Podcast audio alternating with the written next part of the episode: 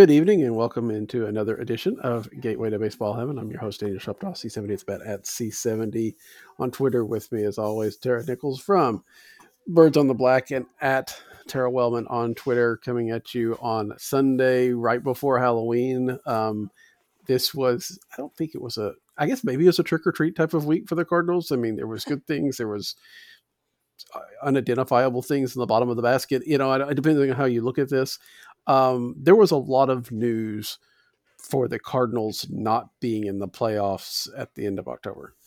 There was a lot of news for the Cardinals before the World Series had even started. I mean, it just the time.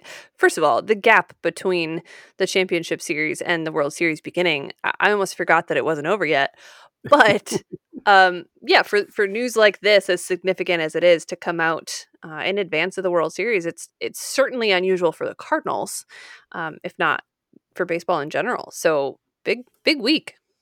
Yeah, I mean the Cardinals are apparently getting used to um, shocking revelations in the postseason. In the, yeah. know, last year it was Mike Shildt leaving um, very dramatically, I guess you could say. And this year, this week, uh, when Mo did his press conference, he came out and said, "Hey, look, we have no coaches." Um, Skip Schumaker, of course, leaving for Miami a day or so beforehand, but really shocking to hear um, that Jeff Albert and Mike Maddux and then Bryan Eversgerd are all gone. They weren't relieved of their positions because at least two of those guys kind of made the choice to step away. It seems like, but um, still, I mean, I don't think we expected the Cardinals would need to fill up like half their coaching staff, um, you know, here before November. Yeah, you know, it's especially interesting coming off of the unceremonious firing of Mike Shildt, mm-hmm. and that coming on this sort of vague explanation of philosophical differences which sort of led to believe led us to believe many i guess i should say that there was some sort of difference yes between the front office and mike shildt in terms of how to move forward as an organization and as a team and and how that translates to in-game decisions and you know all these things right? Um, mm but that perhaps there had been friction between him and the other people on the coaching staff. So it's, of course, lots of assumption in that, right? Because we were never right. given any more clarity. Um, but then to see the two key players in that coaching staff just decide, nah, I think I'm done. Um, there's a lot of intrigue there for me. I mean, I, I would love to be a fly on the wall eh, of those decisions being made or explained because, you know, I guess the idea that we were led to believe was that an Ollie Marmol led field staff was going to be a more cohesive unit and that those philosophical, you know, places where there could be philosoph- philosophical differences uh, would be resolved by eliminating Mike Shildt from the picture. Now, perhaps those are large assumptions and big leaps on our part without having really any details to go off of. But it was strange and surprising to see those two pieces after one year with Ollie Marmol at the helm say, mm, thanks, but no thanks. And I'm not pointing fingers at Marmol and saying, well, this is because they didn't like working for him. Although, who's to say there wasn't a bit of trouble in paradise when you make that kind of change. Um, and and if there was some sort of dramatic difference in how their job was approached by uh, the man at the helm, right? So, in that regard, it's very interesting to me. I also think, man. what had to be going on behind the scenes for mm-hmm. two men with pretty like comfortable jobs, I would say, um, to just decide I don't want to be here anymore. And I guess the the the skeptical part of me is concerned that there's more going on under the surface than we're ever going to know, except for when it comes to these kinds of personnel decisions.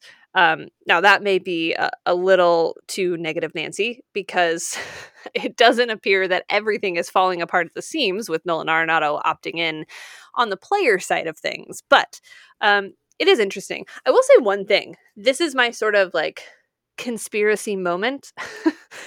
um, think back with me to the Ryan Helsley uh, ill-fated moment with the can't feel my finger situation. Mm-hmm. When he had walked two guys, then hit another. Mike Maddux went to the mound. And watching that live, I was like, this, I, first of all, yes, I get it that it's your closer. You trust him. He's done this before. You have no reason not to think that he's fine, yada, yada. Um, but like, that was a lot of just, we'll just, we'll just let him, let him go and see what happens. So then Mike Maddux finally goes to the mound, does the, the one shoulder thing. I think, I think it was just one, one shoulder. Um, and they're talking.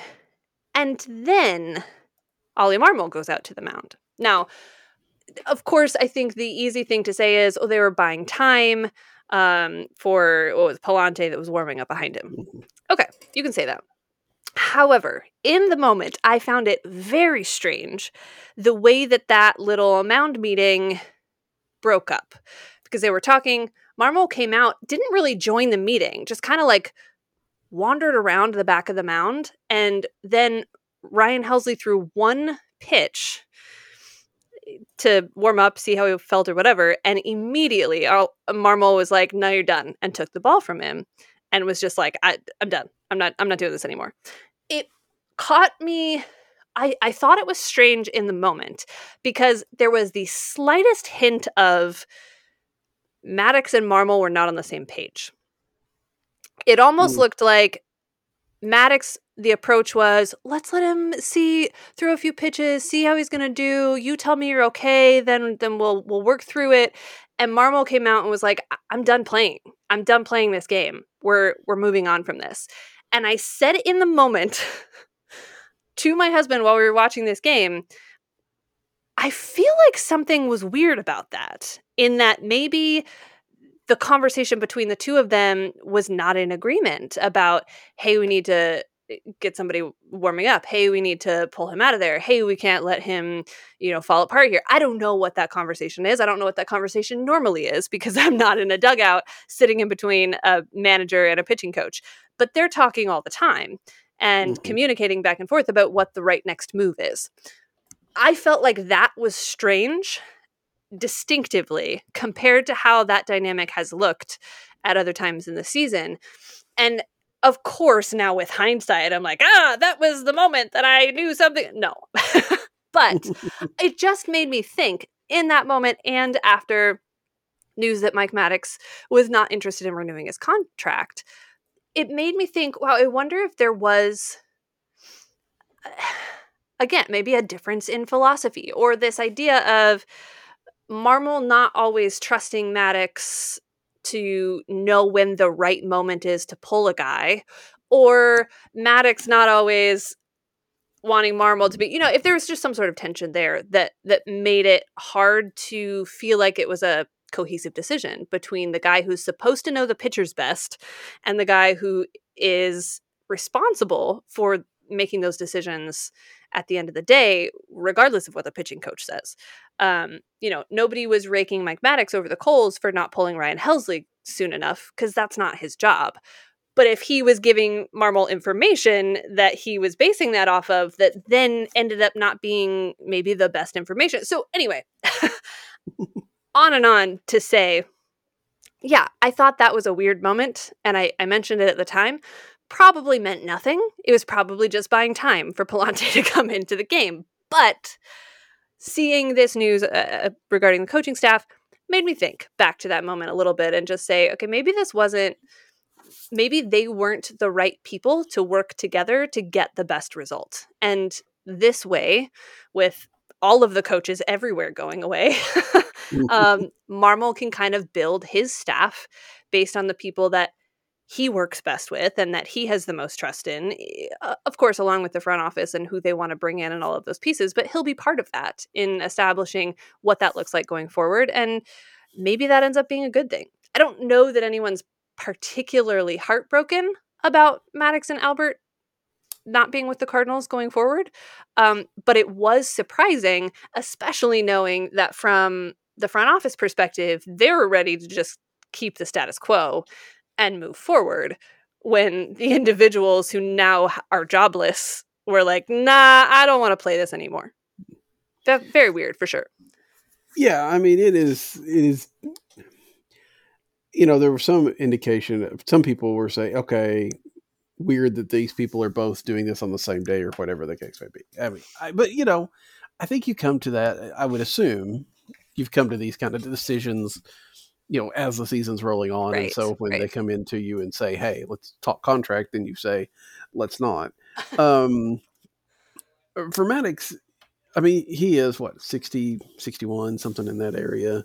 He's been in baseball a long, long time. And they still are interested in having him be, you know, he, he's even talked about, I think, I, I don't think we've seen any direct quotes from, from Maddux. I think he's on vacation or something, but, um, there was an in, indication that he was open to, you know, special assistant role type of mm, thing, you know, something that's a lot less time because I, I can understand him wanting to step back.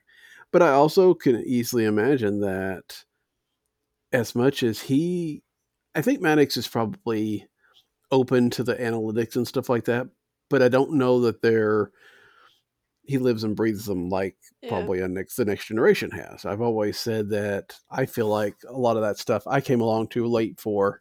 So, you know, I understand it, but I don't necessarily speak the language as well as yeah. people that are 10 years younger than me. Um, and I got to feel like there's some of that too. It's like, you know, Maddux could understand the information he was getting, but, you know, was he completely comfortable, especially you know, he'd been through a lot of different types of managers here, yeah. right? I mean, he was with he was with Matheny for a year, wasn't he? Uh, um, uh, yeah, pretty sure. I believe so. Um, and then he's with you know a guy that has played the game, was kind of a contemporary of him, um, because I think he and Matheny probably played about the same time. Um, maybe a little bit overlap. He's a little bit older, but still some some contemporary. Mm-hmm. Uh, then you've got Mike Shildt, who is at least an age contemporary, who's in that ballpark and still probably had some kind of like like Maddux, if we're assuming that this discussion is accurate, which is a big assumption, but um, that understood the analytics, could talk about the analytics, but didn't just live the analytics. And then he's right. got Ollie Marmol, who is as old as his daughter. I mean, pretty much, or something yeah. in that nature, um, and is talking this new language. And I can, so I mean, yeah, I can understand that. It, it's like, okay, do I really want to do this for another year or two, or whatever this contract is going to be? And it, it, may be a good time to step down. So I can understand that. Yeah. Jeff Albert was a little bit different type of strangeness, I guess. Yeah.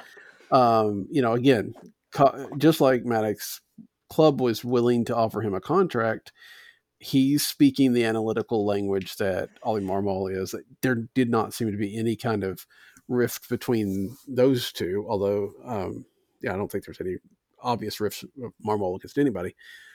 Um, but Albert seems to have turned down coming back in in large part, in some part, to the criticisms that he's getting as a hitting coach. And I think it's just, I mean, I don't know that it's, I think it's an interesting discussion to have about should a guy have thicker skin and just deal with all this criticism, or is it fair for him to walk away when he can do some of the same stuff, either freelance or for another team, and not necessarily have to deal with at least what he thought was abuse? Yeah, it, it's interesting in two parts.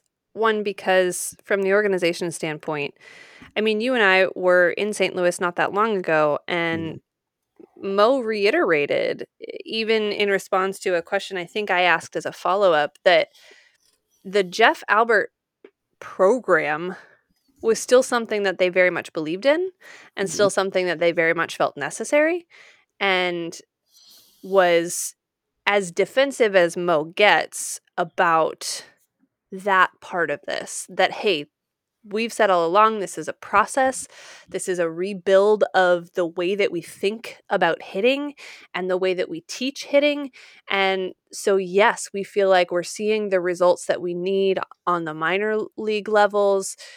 And we're going to continue to see those results at the, the major league level because this is what we feel like is the right approach to contemporary hitting. So it's fascinating in that regard because it really seems like that one maybe caught Mo by surprise. Mm-hmm. um, because he very much, at least a couple months ago, was saying, no, this is right where we expected to be with this. And, you know, this is this is a, a process that we still believe in. But to your second point there as to how much Jeff Albert should be really affected by the criticism. I mean, yeah, people have been harsh in regards to Jeff Albert and the success or failure of the Cardinals. Uh, but look, believing in the program or not, you can't deny that there are very inconsistent results at the major league level. What it's doing in the minor leagues and how guys feel about it there is one thing. But we've said this before, whether it was with Mike Shildt and his success on the minor league level or even Ollie Marmol, is that coaching and teaching and instructing in the minor leagues is a totally different thing than doing that in the major leagues because your entire purpose is different. In the minor leagues, you're very much focused on development and how to move a guy from point A to point B, not just on how to create a championship capable team and have them execute that in the heat of the moment. It's a very different responsibility. So maybe the same is true about Jeff Albert as it is for those other guys, that this is a great developmental process. But when you then become responsible for a player being clutch or not clutch, if we want to make that a real sports term, um, I can see that being hard to handle. But I can also see, you mentioned the sort of generation gap between Maddux and Marmol. There's a bit of a generation gap between Albert and old school baseball people too, just old school people in general, where apparently he cares what people are saying mm-hmm. about him. Um, because it's not like he was being expected to answer questions from the media, right? He wasn't being made mm-hmm. available to talk to reporters. He wasn't being asked on a regular basis to give account for how his philosophy isn't working in real game situation. He wasn't none of that was happening. So where was this criticism coming from? Was this just the average fan who gets frustrated when the Cardinals don't go 162 and 0? like is that is that whose opinion he was affected by? Um because that seems strange, but it also seems perhaps more generationally accurate for a Jeff Albert type than a Mike Maddux type who probably doesn't have any desire to ever be part of Twitter. Whereas Jeff Albert has been on Twitter in the past and has been on, you know, so he he engages on that level or did by choice and is more interested or at least is more drawn to seeing what the feedback says um, which yeah if you want to work in professional sports is probably not a good idea uh, there's a reason that um, you know one of the things you get in media training as a young athlete is likely to just like don't read your DMs. um, just don't do it. You, usually, it's you know, have a bad day at the plate. Don't don't go on Twitter and read about yourself. Don't search your own name. Don't do any of those things. Um, so maybe maybe Jeff Albert needed better media training. I don't know, but yeah, it's odd for for those two reasons. Um, and I wonder if I guess I see people of kind of this social media age who are way more affected by what other people think of them because it's so readily accessible. Um, and it's so right in their face. And unfortunately, people are the worst mm. and will set or respect no boundaries in terms of what they will say on social media and what they won't. Um, now, does the fact that Jeff Albert probably should pay less attention to social media justify what people are saying? No. Um, do you have to be able to ignore criticism when you know it's not really your fault or when you presume it's not really your fault or when you know whatever it is yes uh, but people are pretty terrible and yeah. you know if you're involved in that realm where all you hear about yourself is constantly bad i mean maybe he should have a thicker skin maybe he should stay off the internet but I can understand that affecting a person's desire to go to work every day. and it's it's also fair to guess because we haven't gotten a lot from Jeff Albert since this came out. It's also fair for us to wonder how much less that it bothered him and more that his family was bothered by it. Mm. You know, I mean, I was just looking just now, and I saw that you've seen it as well. That you know, um, Paul DeJong's mom's talking about people, you know, coming after her and and situations where you know she's tried to be engaging online, and then you just got people that are just like, your whole family should die, you know, that kind of stuff, which is just ridiculous to think that anybody would get that worked up about this, you know, to even say that. Um, so you know is it a situation where you're just like hey i'm just going to step away in part so that my family doesn't have to look at all this abuse yeah. all the time i i, I don't know i mean it, it, may be it may not be um but I and i would say yeah i would say that's super fair um mm-hmm. because you're right those kinds of things don't just affect the person that they're said about and that is the sad state of the world and the immediate access people have to one another through the internet. But regardless of whether I think he should care less about what people are saying about him or not, it doesn't change the fact that, yeah, this can affect yep. a lot of people in really negative and complicated ways. And, you know, if it's a matter of prioritizing his family and, and their safety and their mental health and all of those things, then man, I mean, props to him for stepping away from, like I said, a pretty solid job um, in order to protect who they are as people, if that's the case. And it, it's also fair to say, look, Jeff Albert has a track record at the major league level now. If you know, he he had a reputation and he had some sort of track record, I guess, in the Houston organization. But he's he's done it at the biggest level. The Cardinals' offense, we saw what it did this year. Um, you know, uh, the fact that Albert Pujols had a great second half, and it's somewhat is just Albert being Albert. But some of that was, you know, yeah, the discussions that he had with Jeff Albert because you would see them talking, and in and uh, Pujols had mentioned some of that. Um, he's got a record like this, and I think that that makes it easier for you to go out on your own, especially yeah. in this day yeah. and age where you know Driveline and other places that you people will come to you right. and you can do that probably make similar if not better money yeah and be out of the spotlight so it's a win-win for him i think yeah i mean i've never felt like jeff albert was really the spotlight kind of guy yeah. Um, so that just may be a, a more comfortable place for him to do mm-hmm. what he does and use what his skill set is and not uh, allow his name to be the only the only one that takes blame when things go wrong. Yep. Yep. And and like I said, okay, so those guys left. Eversgerd, this whole that was he got moved to be a special assistant. Mm-hmm. It's a bullpen coach. Even in St. Louis, we don't get too worked up about bullpen coaches.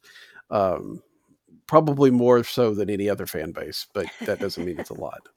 Um, and then, like we said, Skip Schumaker takes the job in Miami. Um, it did seem like it was a matter of time before Skip got a right. a job of some sort.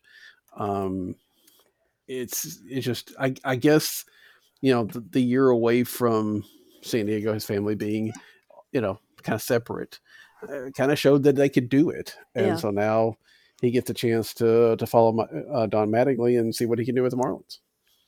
which is a tall order in and of itself. Yeah, There's a lot yeah. of work to be done there, but it's a great opportunity for Skip. And you know, he'd interviewed for um, managerial roles prior to this, and and so it wasn't including in St. Louis. Including in St. Louis, yeah. So it wasn't a shock that he would be interviewed again.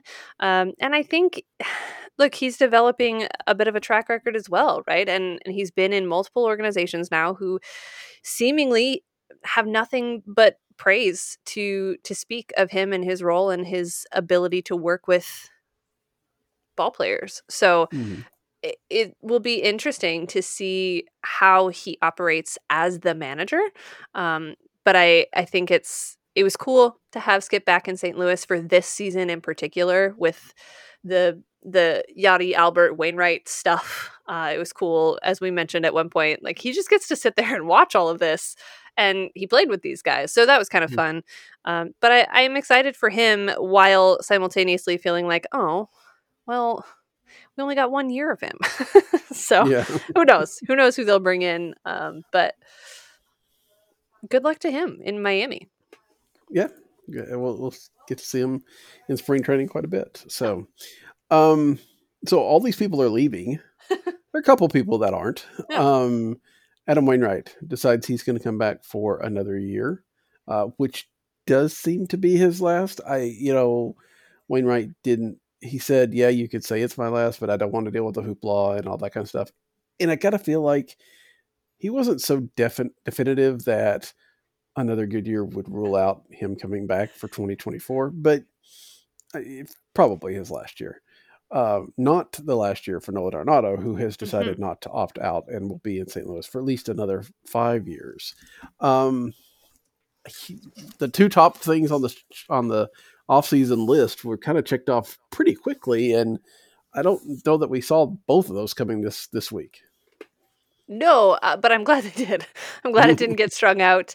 Um, the so I will say I think when Adam Wainwright posted that that Twitter thread explaining, uh, you know, like, hey guys, I know what the problem was. We just didn't catch it in time for me to fix it. So I should have been better, but I wasn't.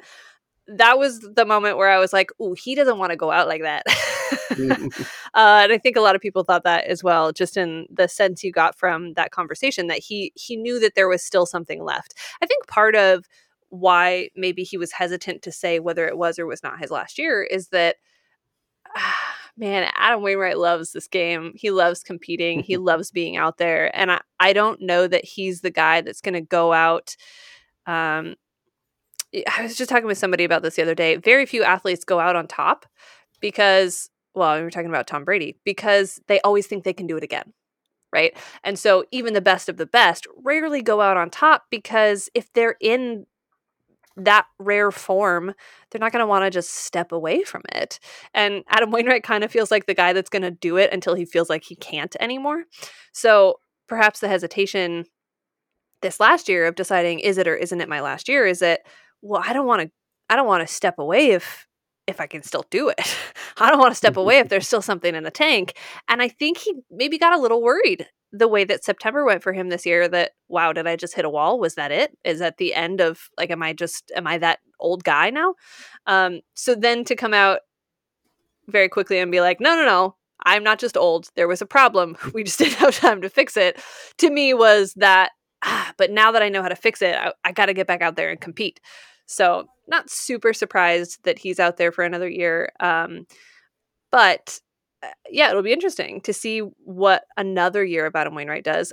I, I did think it was interesting that he's very clear in some of his goals at this point, which are numbers related. he's kind of chasing some numbers, um, which I would imagine he would be very quick to say comes secondary to helping the team win. But those things are important to him. We heard his uh, last post game interview at the end of the season where he was saying, I didn't really do anything I wanted to do this year.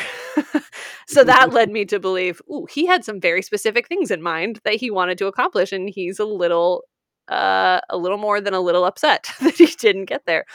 Um, and as far as Arenado is concerned, I'm not surprised by that either. I think there was this this expectation sort of at large in baseball that Arenado was going to do what guys do when they have an option like that, um, or an opt out, I should say, um, because they want more money. But it didn't seem like that was likely to be the case with Arenado, and not because it's St. Louis, but because it was Arenado in St. Louis with this team, with this season. Like it, it just felt like the pieces fell into place. And that he was more I'm gonna be careful how I say this because like they all want they all want the money that they can get, right? Right. Um, right. But that he was perhaps more concerned with making sure he was in an organization that was actually going to insist on being competitive rather than like he experienced with the Rockies saying like hey I'm all in on this as long as we're moving in this this winning direction and for then them to back out and be like nah just kidding about that whole trying to win thing so I think that was more significant to him at this point than you know making sure that he got every last dollar that he could um, which is still kind of rare in the world of baseball today. That's not that's not what everybody does. Um, but I'm glad. I'm very mm-hmm. glad that it worked out. I would say that's two uh, situations now in Paul Goldschmidt and Nolan Arenado that were a bit of a risk on the part of John Mozeliak and company to bring a guy in without a guarantee for an extended future.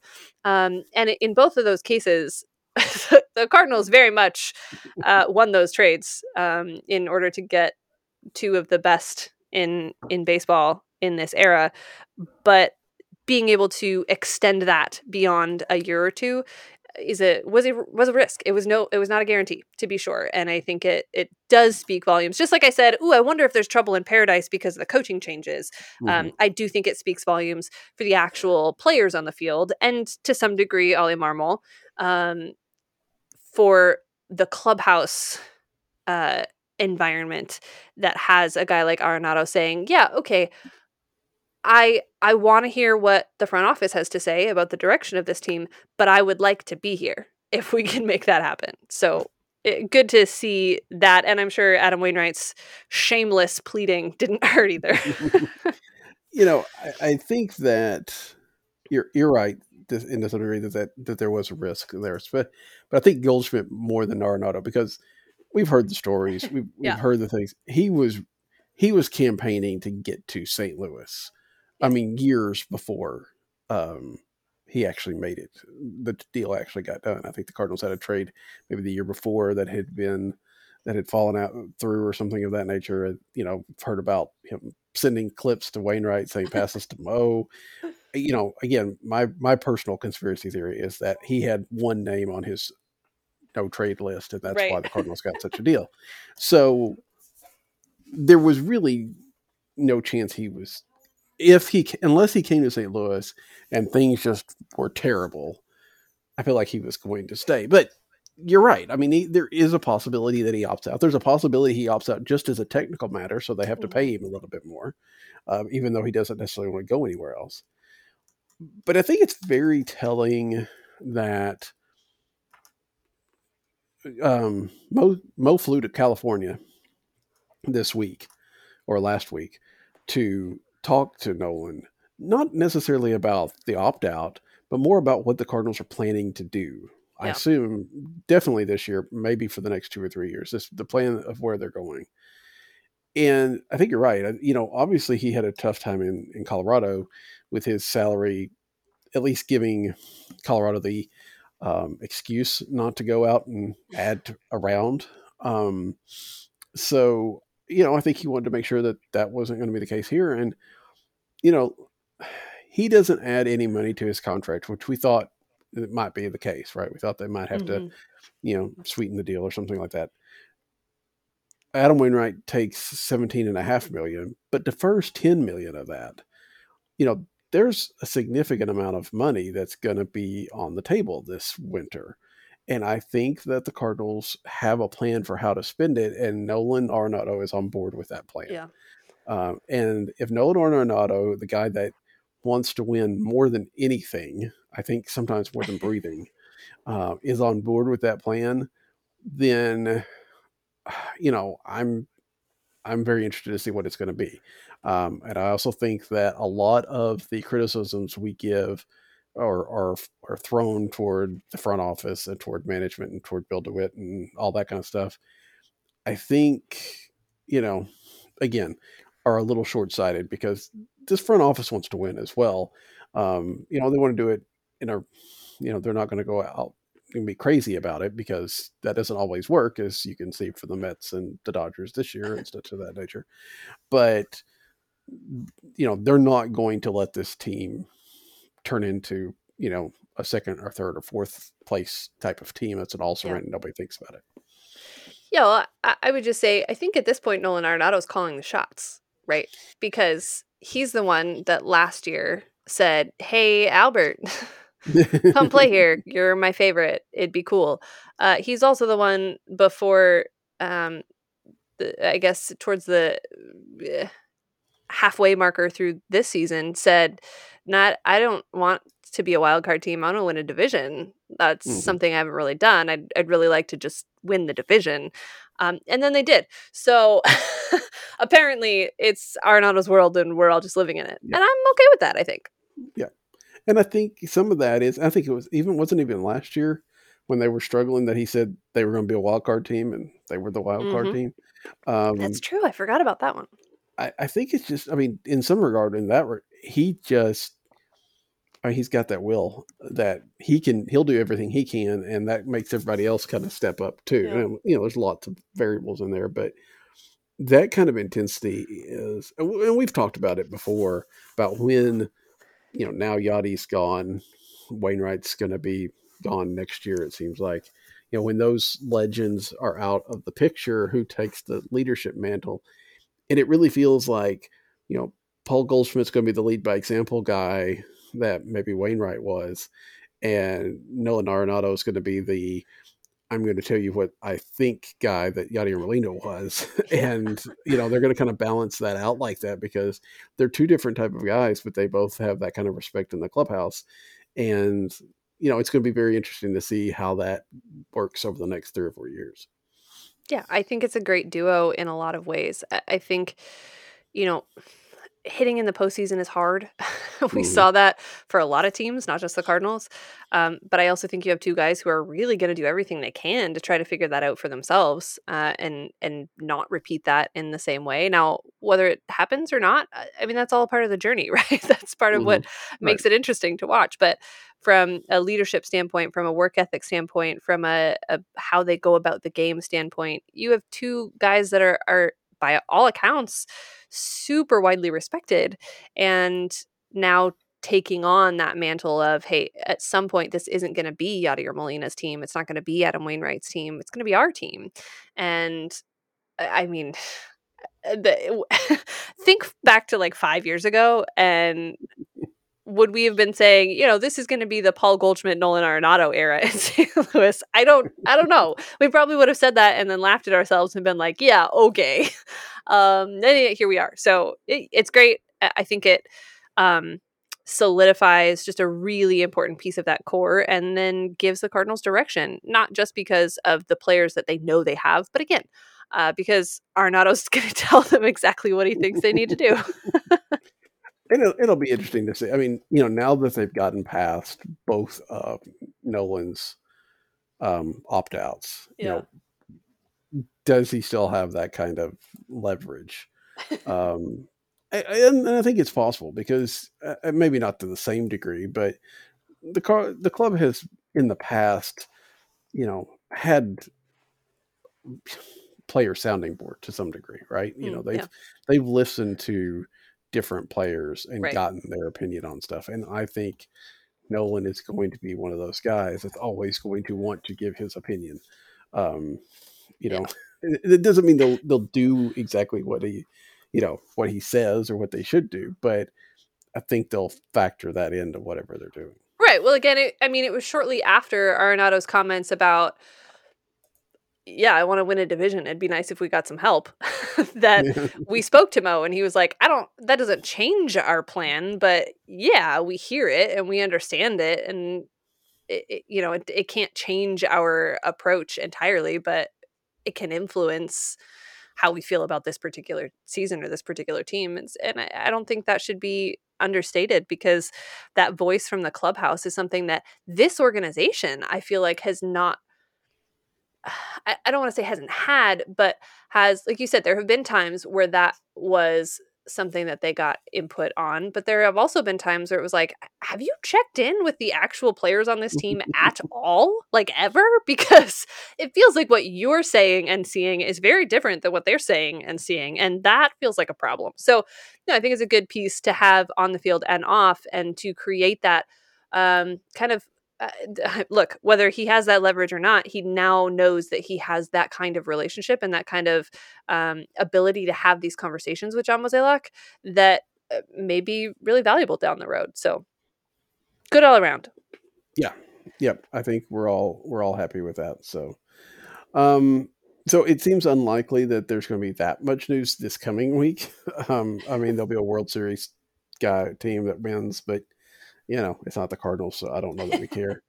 Um, but uh, GM meetings are, I think, a week from a week from tomorrow, uh, sometime that time, and there may be some stuff coming out from there. But whenever there is some more Cardinal news, Tara and I will be back around to to talk about it. Maybe we'll show up anyway to talk about some of the off season stuff here and there. But until next time, for Tara, I'm Daniel.